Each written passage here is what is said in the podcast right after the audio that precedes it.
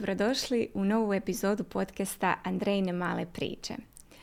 A, kao što vidite, postavljam neki novi trend sa ovim velikim slušalicama.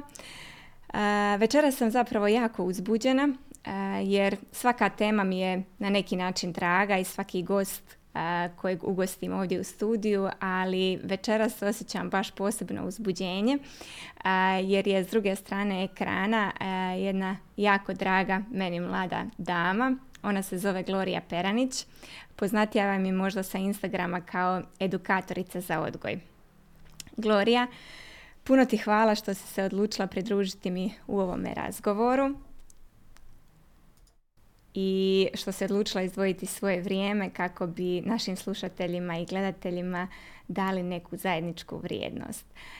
Za početak bi voljela da nam se ti možda malo detaljnije predstaviš od onoga kako sam te ja predstavila. Hvala ti Andreja na pozivu. Stvarno mi je e, drago da sam večeras ovdje s tobom i ujedno ti čestitam na pokretanju e, tvojih malih priča. E, kao što si rekla, moje ime je Gloria i stojim iza brenda edukatorica za odgoj, a ono što zapravo živim i radim je to da pomažem roditeljima i djeci naći zajednički jezik, odnosno ono kako ja to volim reći, nekako pokušavam pomoći roditeljima da razumiju djetetovo ponašanje, da gledamo odakle ta ponašanja idu i dati im alate kako bi lakše ostvarili suradnju sa svojim mališanima. E, obično svoje goste e, na početku pitam da mi ispričaju malo više o svom nekakvom osobnom putovanju. S obzirom da se ti baviš poslom koji nije baš konvencionalan, odnosno e, odabrala si ulogu koja nam nije baš prezentirana kroz školovanje kao neka od opcija, barem ne dok sam se ja školovala, pa bi htjela da nam malo više ispričaš o tome kako se rodila ta tvoja želja i kako si u biti sprovela u djelo. Može. E, čak se ne mogu sjetiti da li sam nekom pričala ovako cijelu, cijelu ovu priču. Obično onako samo ispričam, pa je to počelo prije skoro tri godine, kakvi su bili počeci, ne znam koliko je bilo teško usvojiti nekakve tehničke stvari, ali e, zapravo ono kako je počelo nekako kuhati iznutra, mislim da je možda počelo puno prije nego sam ja toga postala zapravo svjesna. E, moja priča je zapravo počela tako što su me znale frustrirati neke situacije, odnosno činilo mi se tako da je šteta da roditelji ne primijete sad nekakvu situaciju, da ne uhvate neku djetetovu emociju, da nisu shvatili što im dijete zapravo pokušava reći. I činilo mi se da bi tako lako mogli riješiti tu situaciju samo kad bi kao da recimo onako vozimo bicikl i sad zapne jedan kamenčić. I oni zapnu na tome. I kad bi sad maknuli taj kamenčić, bicikl bi dalje mogao voziti. I uvijek mi se činilo da ja kužim koji je taj kamenčić i da bi ga ja mogla maknut. I tako sam imala taj poriv da nekako pomognem da maknem taj kamenčić ovoga između roditelja i djece. I onda sam ja jedan dan uzela bilježnicu i počela sam pisati kao pa dobro kad bi ja to tako mogla roditeljima reći, što bi ja njima rekla. Ja sam tako počela pisati neke svoje lekcije. Ali kao što ti kažeš, toga u školovanju nije bilo. Znači, nisam znala niti kako se to zove, niti kako bi ja to... To je onako bilo kad bi ja to nekad u svom snu mogla, onda bi ja to... I tako sam ja to počela pisati. I dogodilo se zapravo da kako je meni sestra paralelno već radila online i tako dalje, ja sam znala da postoji ta neka mogućnost da netko nešto radi online, ali mi se to činilo prekomplicirano, nisam ja za to, ne bi se htjela izlagati online, tu je jako puno posla i tako ali vjerojatno je onako nekako postala barem nekakva ta ideja iznutra. I ja sam ti jedan dan počela prikupljati sve te podatke, sve, znači sve sam pisala što bi ja rekla roditeljima. Između ostalog sam se sjetila da sam prije par godina, e, e, još dok sam studirala, raniji predškolski da sam znala podijeliti onako nekakav video vezano za djecu. I tako i krenula sam tražiti po svojoj staroj Facebook stranici gdje mi je taj video. Kao znam da je to baš bio dobar, da je baš lijepo prikazao kao perspektivu djeteta. I tako sam ti ja scrollala svoju staru, ovaj, svoj stari Facebook i našla neki citat koji sam podijelila od neke stranice, ajme kao kako dobar citat o djeci, kao i to bi uvrstila. I onda sam scrollala dalje E, da, da skratim, tri uzastopce videa ili citata sam podijelila od iste stranice. I onda sam shvatila, pa ovo je neka stranica bogata takvih dobrih ono ideja i, i e, promiče baš ono odgoju s čime se ja slažem. I tako sam zapratila tu stranicu, vidjela da, je, da se radi o, to je bila Facebook stranica, mislim da se zove Pozitivno vaspitanje od e, kolegice Dijane Radojković iz Srbije i tako sam ti Sanjo javila i pitala ju više o tome i ona mi je spomenula e, jedan američki tečaj vezano za pozitivnu disciplinu. Ja sam to izguglala i priča je išla tako da je možda za nekakvih 12 dana išao novi upis za edukatore roditelja i tako sam ja upisala taj tečaj i malo po malo krenula zapravo putem toga, iako je i moj fakultet i jedan i drugi bio e, nekako na tragu odgoja i djece i tako dalje, ali kao što kažeš nije postojalo nešto što se zove edukator roditelja, nije postojalo takvo obrazovanje, pa sam eto nekako našla i nekako ja mislim da kad kucaš da se vrata otvore. Ovo što si zadnje rekla me baš podsjetilo na video koji sam neki dan slušala o uspjehu gdje je zapravo cijela teorija da kad želimo nešto raditi, da doslovno kucamo na sva vrata i da neka će se otvarati, neka će ostati zatvorena, a neka će se nakon otvaranja ili ostati otvorena ili će se u međuvremenu zatvoriti. I da je to nekakav put koji je tako logičan i tako smislen i zapravo kreiran za sve nas, za možda sve faze života, ali evo nekako za ovo poduzetništvo ja s tim nekako, s tom slikom baš rezoniram. zanimljiva mi je ova cijela tvoja priča najviše iz razloga što je sve počelo od tih malih skica u jednoj vjerojatno maloj bilježnici, e, jednostavnih citata, videa i zapravo ti u tom trenutku kad si to pisala nisi sigurno znala šta će biti tvoj korak koji ćeš napraviti za dvije godine. Nego si išla ono jedan po jedan, upisivala jedan tečaj, jednu edukaciju i tako dalje i tako dalje pretpostavljam i došla do mjesta na kojem se sad nalaziš. I često kad neko posmatra sa strane možda bi rekao kao uspjela je preko noći ili kako, to je, kako se za nju to tako brzo odvilo, a zapravo je to uspjeh koji ako ćemo percipirati kao noć, onda to je noć koja traje godinama. E, jedna stvar, odnosno tema u kojoj bih htjela da nekako zakoračimo i krenemo, jeste nešto što je jako aktualno danas za roditeljstvo, a to je da mu se pripisuju različiti nekakvi moderni epiteti, da tako kažem. Od modernog, svjesnog, prisutnog, podržavajućeg, e, povezujućeg i sve su to izrazi koji imaju svoje definicije i često za nas roditelje koji se možda ne educiramo u tom nekakvom profesionalnom smislu, često su zbunjujući jer nismo sigurni koji bi odabir bio dobar. I postoji li uopće nekakav univerzalan odgovor? E, možeš li nam malo pojasniti možda na koji način ti odabireš gledati na te nove termine i što bi savjetovala nama kao roditeljima što da odaberemo za sebe i za svoj pristup? Super pitanje i ne znam da li bi ti rekla da sam ti ja najgora osoba da ovo pitaš ili najbolja osoba i objasnit ću zašto. Ja sam ti inače osoba koja stvarno nije od nekih pametnih stručnih pojmova. Ja još dok sam radila u kabinetu s djecom s teškoćama u razvoju, e, normalna stvar je da svi prvo nose papire, dijagnoze i tako dalje, a meni je uvijek bilo nekako normalno prvo da gledam dijete ispred sebe, pa da ja upoznam to dijete i njegove mogućnosti, da vidim koje su jake strane, na čemu trebamo raditi. Sam taj papir je meni nekako uvijek bio naravno da ćeš pogledati papir, dijagnozu i tako dalje, ali uvijek mi je bilo važnije što vidim ispred sebe. I tako isto i sa tim e, definicijama odgoja. Tu se jako puno teoretizira pa se koristi jako puno nekih stručnih pojmova za koje se nekad pitam koliko zapravo roditelji razumiju.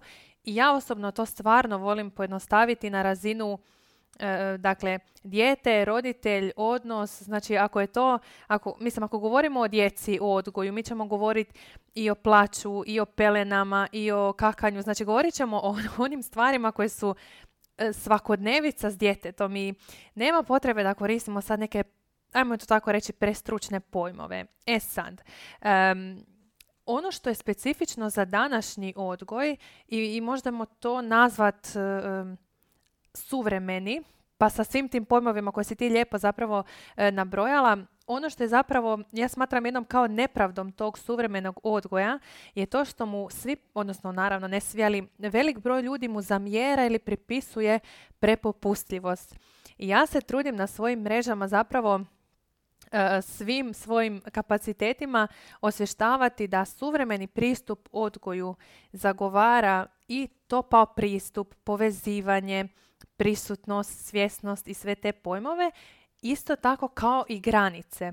Odnosno, rekla bi da je najveća razlika ovog današnjeg odgoja i onog zastarjelog tradicionalnog odgoja zapravo način na koji mi postavljamo granice u odgoju, a ne postavljamo li ih ili ne postavljamo.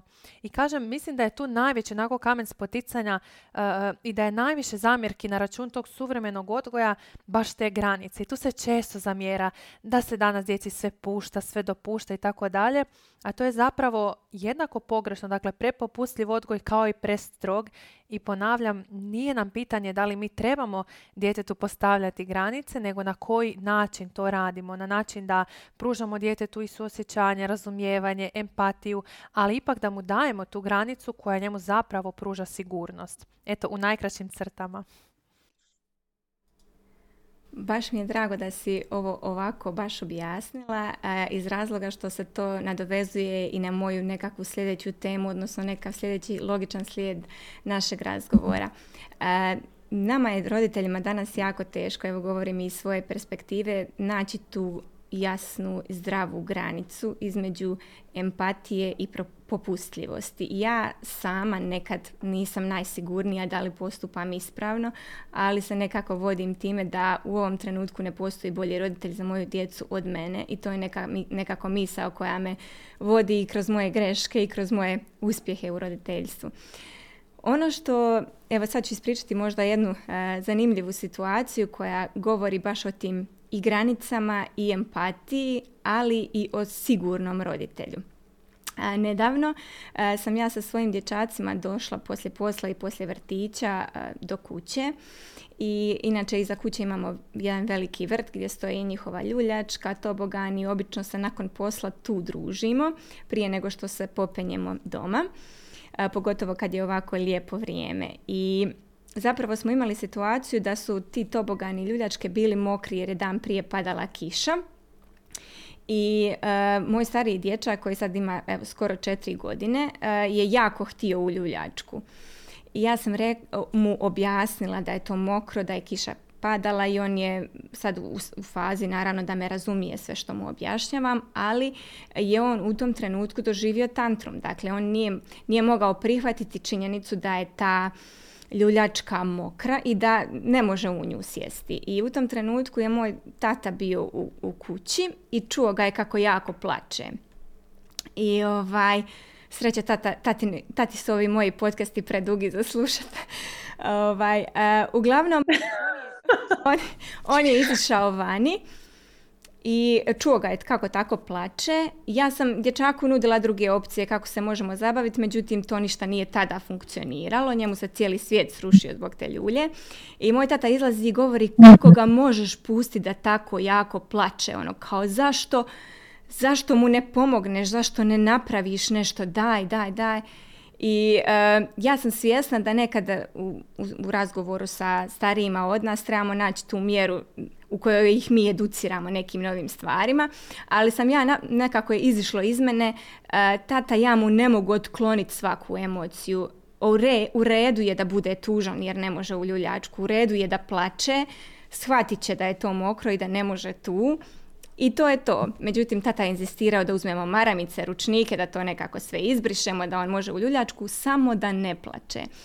I to je ta stvar, e, barem kako ja to gledam u svom pristupu i svom odgoju, da ja postavljanjem takvih nekakvih granica postajem i siguran roditelj za svoje dijete, jer moje dijete zna da E, je sigurno da bude tužan sa mnom, ali također da ja neću popustiti sa nekom granicom za koju sam ja procijenila da je u redu samo zato što on plače. Jer e, djeca e, mi ćemo nekad reći da manipuliraju s nama, ali zapravo to nije tako, nego znaju kako mogu s kim.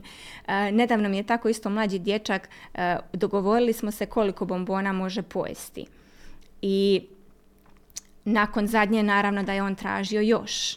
I ja sam svjesna toga da će biti toga, da će pokušati probiti tu granicu, ali sam ja u tom trenutku e, samu sebe zapitala, ok, e, hoću li ja sad njemu pustiti tu još jednu bombonu i biti zapravo nesiguran roditelj za njega, ili ću reći to je dosta, toliko smo se dogovorili i znat nositi njegovu emociju koju će on vjerojatno plakat. Jer u toj situaciji ono kad mi najviše biramo popustiti jeste kad mi ne znamo nositi sebe kroz djetetovu emociju. Kao meni će biti teško kad moje dijete bude plakalo i zato je meni lakše da ja njemu dadnem tu još jednu bombonu nego da ga gledam kako plače. I ono što ja nekako prepoznajem kao najveći izazov jeste što djeca nemaju sposobnost, tako mala djeca, to je u meni dvogodišnjak bio, nemaju tako jaku sposobnost samoregulacije, ali je onda ja trebam imati za nas oba dvoje. Ja trebam nositi i moje i njegove emocije u tom trenutku. Evo, da ne bi ispalo da ja filozofiram, da uzimam tvoj posao, ja sam samo htjela podijeliti primjer za koji vjerujem da bi možda roditeljima mogao značiti. Da pače i jako si to lijepo objasnila i e, ovo što si ti zapravo sad na kraju objasnila dijete to ne može samo, pa ja trebam nositi emocije za oba. To postoji naziv, to se zove koregulacija. Dakle, on nema kapacitet, razvojno još nema taj kapacitet da se može sam smiriti, da se može izregulirati i tako dalje. I upravo zato je toliko važno da pored sebe ima mamu, roditelja, drugu odraslu osobu koja može ostati smirena, koja ima taj kapacitet jer ono kako mi pomažemo djetetu u tom trenutku je, dakle, mi mu doslovce pomažemo na razini neurona međusobno da se ono lakše smiruje.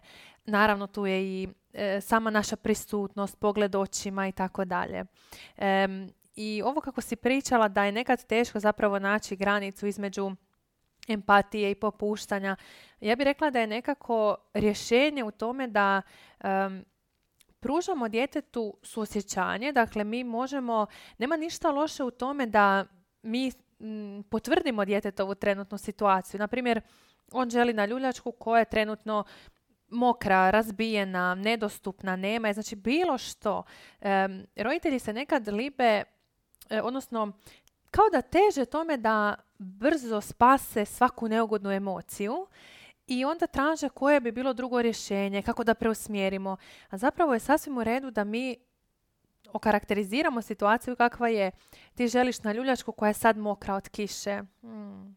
Dakle, samo već kad mi kažemo tu situaciju ili kad primijetimo recimo da dijete radi toga tužno ili da, ga je to, da je sad nekako baš potišten ili ako je stisnuo šakica, ako vidimo da se namrštio, dakle ljut je pa ćemo prokomentirati sad si se naljutio na ljuljačku ili si se naljutio na mamu. Dakle, slobodno možemo komunicirati takve stvari.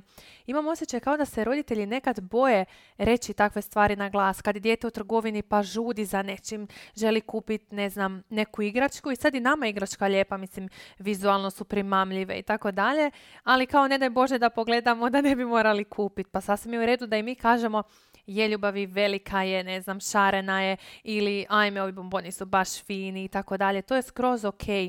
I ja volim reći roditeljima da uh, oni često zapravo, možda ne, zapravo i nemaju možda problem sa postavljanjem granice, kako si i ti lijepo rekla, nego sa nošenjem djetetovog negodovanja na tu našu granicu.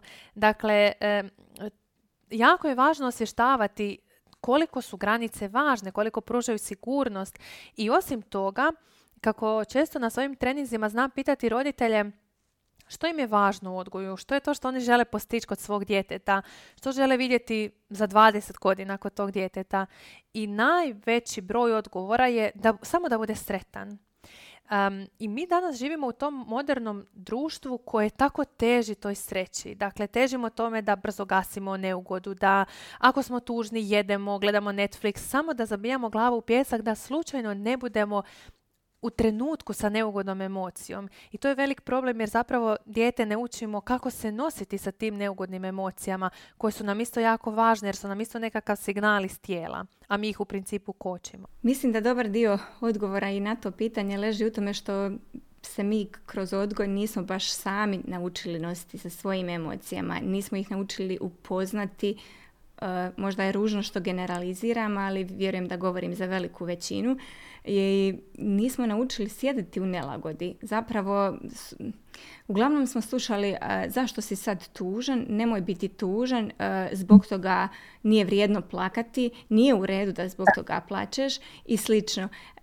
I jednostavno nekakav narativ današnjeg društva jeste ta sreća, a mhm. ako ne znamo nekakvu granicu u sebi postaviti, onda nam dosta često izmakne taj pojam da je život uglavnom 50-50, da nikad nije sve super, sve savršeno, ali je bit da kroz nekakav osobni razvoj dođemo do toga da sebe znamo nositi i kroz teške situacije.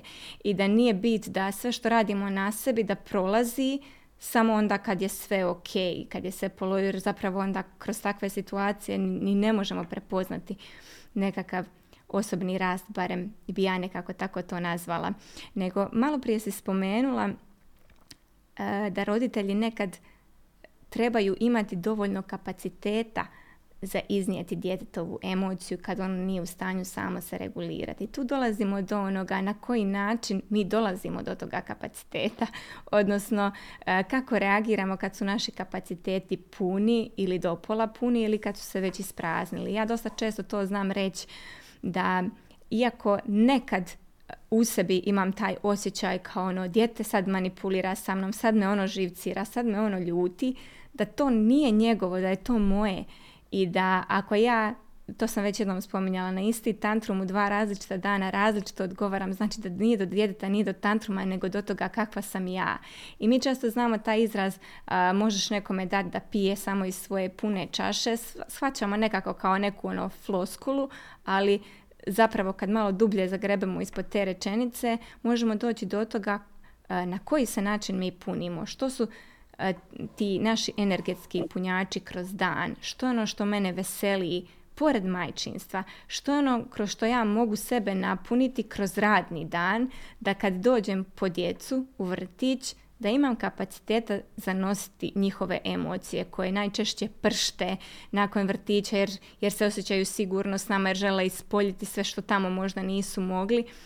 I ja sam dosta često dolazila u te faze kad ono jednostavno nisam to mogla, nisam mogla svaki dan na vratima da me dočeka tantrum, ali onda sam razvila neke metode samoregulacije na koje načine na koje sebi mogu pomoći i gledala sam da kroz dan imam te neke svoje punjače. Bilo da je to doslovno šetnja na pauzi 15 minuta, neki kolačić koje volim, doručak koji sebi spremim, koji ono, koji je znak da sam nešto lijepo napravila za sebe, 10 minuta treninga u koje mogu uključiti i njih nakon posla. Dakle, to su sve neke stvari koje nam koje meni pružaju da se ja bolje povežem sa svojom djecom. I znam da to što meni znači vjerojatno ne znači nekim drugim roditeljima, ali mislim da je jako važno tu zaroniti u sebe i upoznati što zapravo nama puni naše kapacitete. I da ne bude da samo ja pričam, mislim da dosta često uh, kad nekoga pitamo šta tebe puni, da ispada da, da nemamo vremena o tome razmišljati. Kao ono ideš kroz dan, kroz poslove, kroz obveze i ono nisi svjestan dok se ne isprazniš da se nigdje nisi napunio. I ono ako ćemo uspoređivati sa baterijom mobitela, ono kad vidiš već da je na 20%, ono tražiš punjač da napuniš da se ne ugasi jer dođe već do crvenog. A nekad mi se čini da sebe zapitamo kako smo tek kad ono baterija dođe na 0%. Ne znam evo kakvo je tvoje iskustvo. Ja se skroz slažem s time i mislim da je to jedna od stvari koju onako, koja možda karakterizira naše današnje društvo, da je previše nas koji živimo po autopilotu da definitivno punimo baterije tek kad se totalno isprazni za crni ekran. Nikad neću zaboraviti, u jednom periodu sam, dosta intenzivno sam radila, putovala sam e, radi edukacije u drugi grad i baš mi nekako taj period bio vrlo, vrlo intenzivan i prije puta sam shvatila e, baš to da mi je mobitel onako možda na nekih 15% i kao ajme pa neće izdržat, treba mi navigacija za vožnju i tako. i ništa bilo, pa dobro, sad mora malo pričekati da se napuni. A ja sam ono letila s obaveze na obavezu i mislim si, baš sam se onako u tom trenutku osvijestila, a kako su tvoje baterije, koliko je to zapravo čak bi rekla i opasno koliko nekad ne mislimo na svoje baterije. I mislim sad to je, čini mi se kao da dio ljudi gleda da je to crno-bijelo u smislu evo sad ja radim na sebi, idem na psihoterapiju, osvještavam te stvari, pa to znači da je to tako uvijek i zauvijek, ali nije. Ja osobno isto padam na tim testovima, evo taj put sam definitivno pala. U nekom periodu padnem, planiraš li nekakve obaveze, pa ne planiraš dovoljno dobro ili detaljno ili nešto uleti iznenadno i tako dalje. Tako da su to onako sve kao nekakvi valovima. U nekom periodu ti ide bolje, u nekom periodu ti ide lošije, ali je jako važno osvještavati, jako je važno doslovno se planirati taj period odmora, period punjenja svojih baterija i kao što si rekla, svakoga od nas puni nešto drugo. Znači, jako je važno uopće da upoznamo što je to što mene puni. Mislim, ako nekoga ne puni, ne znam, šetnja ili meditacija, onda to nije nešto što trebaš raditi samo zato što je to danas popularno. Ali je poanta u tome da većina ljudi ni ne zna što je to što njih puni i zapravo je prisutna jedna uh, prilična emocionalna nepismenost općenito. U smislu, evo kad bi ja sad, na primjer, pitala neko kako si, pa to su često odgovori ne pitaj, ide, ok. baš sam snimala za program nešto o tome u smislu ok, ne pitaj, ide, to nisu, to nisu emocije, to nije na popisu osjećaja, to je upravo taj nekakav autopilot. I, i upravo zato što živimo tako brzo, kad zastanemo na tren, tek onda možemo shvatiti. Dakle, dok ti samo juriš i hodaš, ne možeš ni vidjeti ni kako si, ni što je iznutra, ni što ti treba, što te puni, što te prazni u ostalom. Nekad ni nije samo to što me puni, nego nekad treba i od, odmaknuti one stvari koji su to eventualno ljudi, obaveze, navike, što je to što zapravo crpi tvoje baterije, a ne bi trebalo. Slažem se u potpunosti i ja nekako mislim da kad sam ja počela raditi na sebi, kad sam ja sebe češće počela kroz dan pitati kako sam, e, da se to jako odrazilo i na moj odnos sa mojom djecom. I iz razloga što je roditeljstvo, iako dosta često zaboravimo na to, odnos, a svaki odnos je dvosmjeran. I ono e, kako ja to gledam jeste da biramo raditi na odgoju djece, ali u isto vrijeme odgajamo sami sebe kroz njih e, i kroz razgovore s njima, kroz prisutnost s njima. E, mislim da dosta često znamo krivo staviti fokus na neko ponašanje djeteta i kako ga otkloniti, odnosno kako ga popraviti, bez da se nekad zapitamo kako ja tome mogu drugačije pristupiti.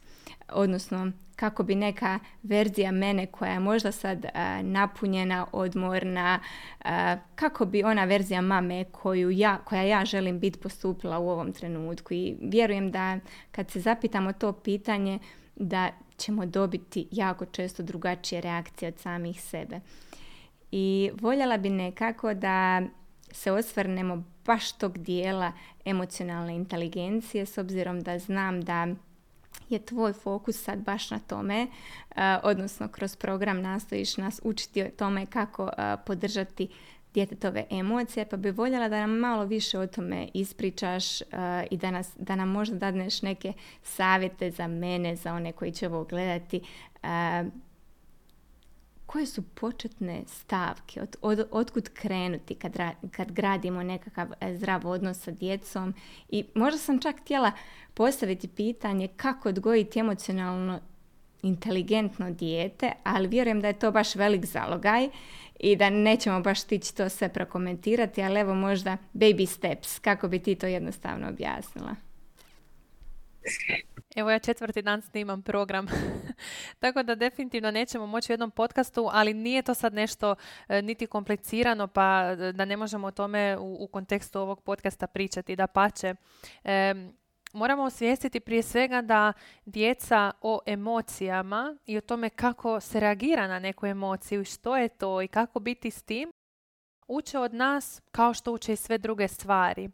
Dakle, dok roditelj nema ajmo reći, prostora u danu da se bavi emocijama, dok emocije su samo ono nešto što gasimo, odnosno samo gasimo neka ponašanja, dok emocije ne postanu nešto o čemu mi razgovaramo u našoj svakodnevici i tako dalje, dijete zapravo dobiva poruku da te emocije nisu važne, da nije dobro pokazati na van neku neugodnu emociju, da je bolje potisnuti i zadržati emociju unutra i u principu djetetu kao da na neki način oduzimamo tu priliku da uči, da osvještava, jer ono što je velika razlika između djece i nas je to što smo mi svjesni što su emocije, gdje se nalaze, kako nastaju, da možemo upravljati svojim ponašanjima unatoč nekoj emociji i tako dalje ali možemo samo zamisliti kako je djetetu koji osjeća, znači on osjeća nešto iznutra, ali za razliku od stvari oko sebe, dijete ne može emociju vidjeti, dotaknut, ne razumije što se događa i djeca često znaju pitati što mi je to bilo? ili pomozi mi da se smirim, ne mogu se zaustaviti i tako dalje, upravo zato što osjećaju iznutra. To, ne govorimo mi tu samo o neugodnim emocijama. To zna biti i primjerice uzbuđenje, netko dolazi, ne može se strpiti ili je sretan zato što je, ne znam, dobio nešto što je htio ili je došao netko kojeg je silno iščekivao.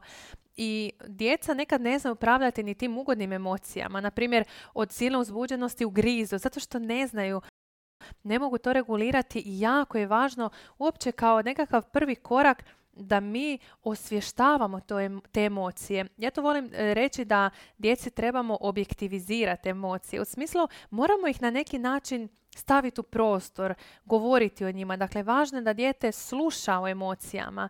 I to ne samo svojim emocijama, nego i roditeljevim emocijama. I mislim da se najčešće zapravo roditelji boje podijeliti neku svoju neugodnu emociju. Pa kriju od djeteta kao ne, sve u redu, nije mama tužna, dobro sam, sve ok. A zaboravljamo da djeca puno više osjećaju nego što rezoniraju na razini riječi, govora, kognicije općenito. I dijete osjeća, komunicira s ovim našim unutarnjim i kako to manifestira? Naravno kroz svoje ponašanje. Jer dijete nema taj kapacitet da kaže osjećam kao da te nešto ipak muči. Nego dijete na van pokazuje svojim ponašanjem nešto nije ok, nešto nije u redu. I to je onda onaj trenutak, kako si ti rekla, mi gasimo ta djetetova ponašanja. Dakle, ne tragamo odakle ide ovo ponašanje, što mi dijete poručuje, nego kako da brzo stavim flaster, kako da to zaustavimo. I tako u principu kočimo priliku i da mi proradimo to nešto i da dijete poučavamo e, emocijama, ali isto tako da dijete u principu rasteretimo toga jer ono sjeti kad roditelj nije dobro. Da ja nekako to gledam baš uh, kroz prizmu da mi modeliranjem djetetu predstavljamo cijeli taj spektar, cijeli kišobran emocija i da nije uvijek sve divno, krasno, pozitivno, da je mama uvijek raspoložena, nego da i mama nekada zna biti tužna i da je to u redu. Jer ako ja nikad nisam takva pred njima, onda oni ne upoznaju tu emociju kao nešto što je prirodno i što je normalno i nešto s čime će se susretati.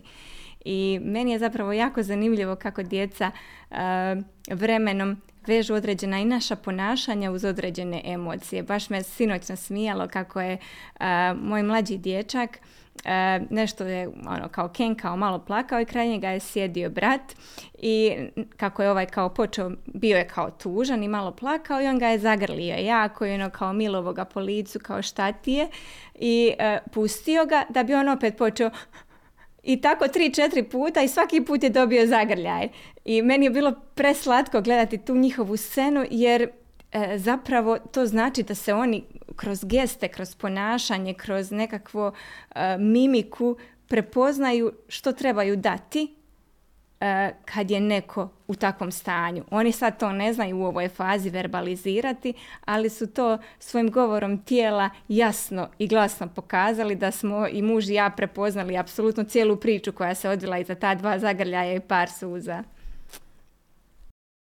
Da, u principu i istraživanja pokazuju kad aktivno radimo na tome, kad mi potičemo socioemocionalne vještine djece, onda oni to i usvajaju, onda oni lakše prepoznaju i svoje emocije i tuđe emocije Jer mi nekako svi želimo doći do onog zadnjeg koraka, a to je da dijete zna upravljati svojim ponašanjem unatoč emociji, što znači da recimo dijete ne udari u parku nekog, da kad mu netko otme igračku da izverbalizira, da ga ne udari, da ne grize, da ne baca stvari. Dakle, mi uvijek govorimo o tom krajnjem koraku ponašanja, ali prije tog koraka imamo i to osvještavanje, odnosno prepoznavanje i svojih emocija i tuđih, imenovanje i onda more poučavanja u smislu vježbe kako se na adekvatan način pokaže neka emocija.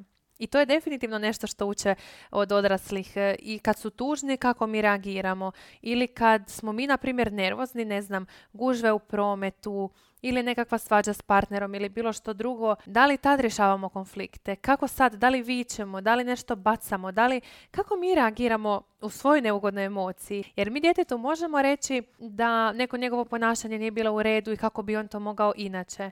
Ali ako dijete vidi da se ja tako ponašam na svoju neugodnu emociju, da ja, ne znam, lupam vratima, bacam stvari i tako dalje. To je ono što on uči kako se regulira, odnosno kako se na van pokazuje takva neka emocija. Da, to je onaj neugodni dio koji dolazi sa roditeljstvom i majčinstvom, jer su djeca često odrazi ogledalo nas samih i ono znamo dosta često od njih zahtijevati da se ne ponašaju na određeni način, a zapravo i mi svojim ponašanjem modeliramo šta je prihvatljivo i šta je u redu. Tako da nekako sve što biramo gurat po tepih stvarno nam se vrati kao bumerang i e, iz tog razloga ja stvarno vjerujem da je roditeljstvo i evo majčinstvo iz moje perspektive jedna velika inicijacija u osobni rast i u rad sa sobom i sa svojim emocijama, sa svojim obrazcima ponašanja jer e, dokle god mi odgoj e, biramo gledati na način sad ću se educirati o tome i preradit ću tu neku temu i to znači da ću ja znati se ponašati, bit ću dobar roditelj. Ali zapravo je činjenica da je to ongoing proces i da, da, da, nema stajanja, da je to nešto što se prakticira, da, se, da je to nešto što se živi i što zahtjeva stvarno veliku razinu prisutnosti. I to je možda i najizazovniji dio jer ja sam sebe testirala kroz izazove koje sam imala sa svojim starijim dječakom gdje smo neke stvari morali učiti na puno drugačiji način nego drugi.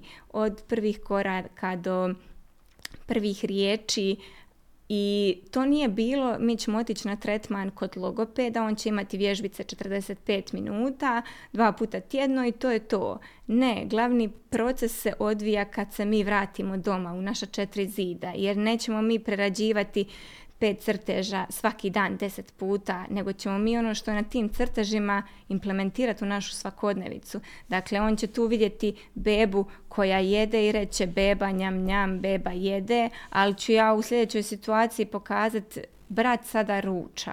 Ono, banalan primjer. Ali u smislu nekad smo previše fokusirani na usvajanje trenutno usvajanje informacija i mislimo da smo time nešto završili, a zapravo se te kockice samo slažu. Dakle, to je, to je, to je proces, to je nešto što nema kraja, ali vjerujem da kad naučimo zaljubiti se u sve to što nam taj proces prisutnosti i nekakvog svjesnog roditeljstva donosi, da nam nije teško nositi sebe kroz izazove koji dolaze. Meni jeste bilo u samom startu jer nisam znala što me čeka, jer nisam znala kako se s tim nositi, jer nisam imala to gdje učiti i zapravo sam bila sama učenik sa svojim djetetom koje je bilo moj učenik. E, tako da mislim da je u tim stvarima kad smo mi ti koji smo pozvani modelirati svojoj djeci određeni vid ponašanja jako nam teško vratiti se samima sebi i vidjeti da sve zapravo počinje i završava s nama. Da, lijepo si rekla onaj dio. Mi težimo tome da naučimo kako postupati s njima, ali alati, znanja, tehnike, komunikacija i tako dalje su samo jedan dio cijele te priče. A drugi dio cijele te priče je ona naša pozadina, odnosno naš ruksak. Dakle, nas deset možemo dobiti iste alate, iste komunikacijske uh, fraze, što god. ali svaka od nas će na drugi način to prenijeti djetetu ispred sebe upravo zato što em smo mi druge osobe, em svaka od nas nosi sa sobom svoje iskustva iz djetinstva, svoje trenutno raspoloženje, svoje neke otvorene, možda neprorađene stvari i tako dalje. Tako da je učenje o roditeljstvu, ja smatram da je jedna neizmjerno važna stvar i velika odgovornost svakog, samo što je bitno da osvijestimo i što je to učenje u smislu da to nije samo kako da postupim, kako da zaustavim to i to, već je to i onaj dio um, kako da ja razumijem djetetovo ponašanje, ne samo kako da ga zaustavim, što mi to djetetovo ponašanje poručuje i možda je najteži, najbolniji onaj moment kad shvatiš da zapravo je odraz tebe, da je, neš, da je to neko tvoje stanje iznutra ili da je to pak tebi otvorilo neko iskustvo iz svog djetinstva koje možda to, do, do tad nije zapravo bilo osvješteno, nije bilo prorađeno i tome slično.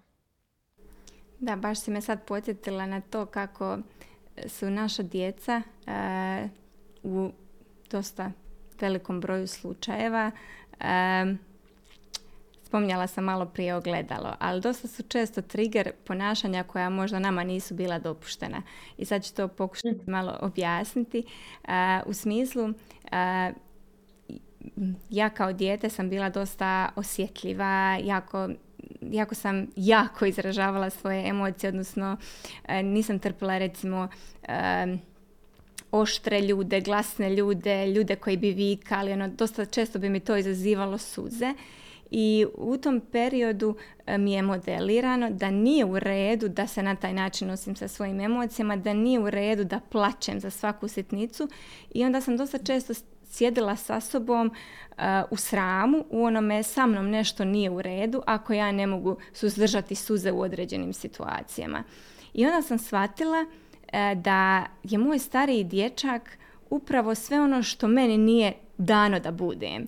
E, u velikom broju situacija je jako osjetljiv i ima e, izražajne ispade i jako je empatičan. S jedne strane e, jako proživljava i sve pozitivno i ono pršti iz njega sreća koju ne možete da ne primijetite, a s druge strane kad mu nešto nije po volji, kad je tužan, isto tako to jako izražava.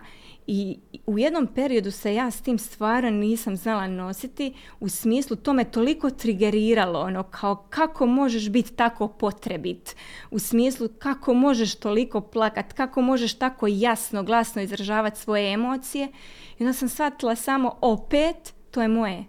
To je sve što ja nisam smjela biti to je sve što ja sebi nisam dopuštala biti. I sad mi je demonstrirano Eh, odnosno dobila sam to kroz dijete koje mi je dano da se učim sad postupiti prema svom djetetu onako kako bi postupila prema svom unutarnjem djetetu i dovedem sebe u poziciju gdje kad njega tješim eh, govorim samo i onoj maloj Andreji u redu je da si takva, u redu je da si tužna, u redu je da plačeš, vrijedna si i dobra si djevojčica i onda kad ne možeš kontrolirati svoje suze i kad si tužna, uh, mogu te nositi, mogu te tolerirati i u tvojoj punoj ekspresiji.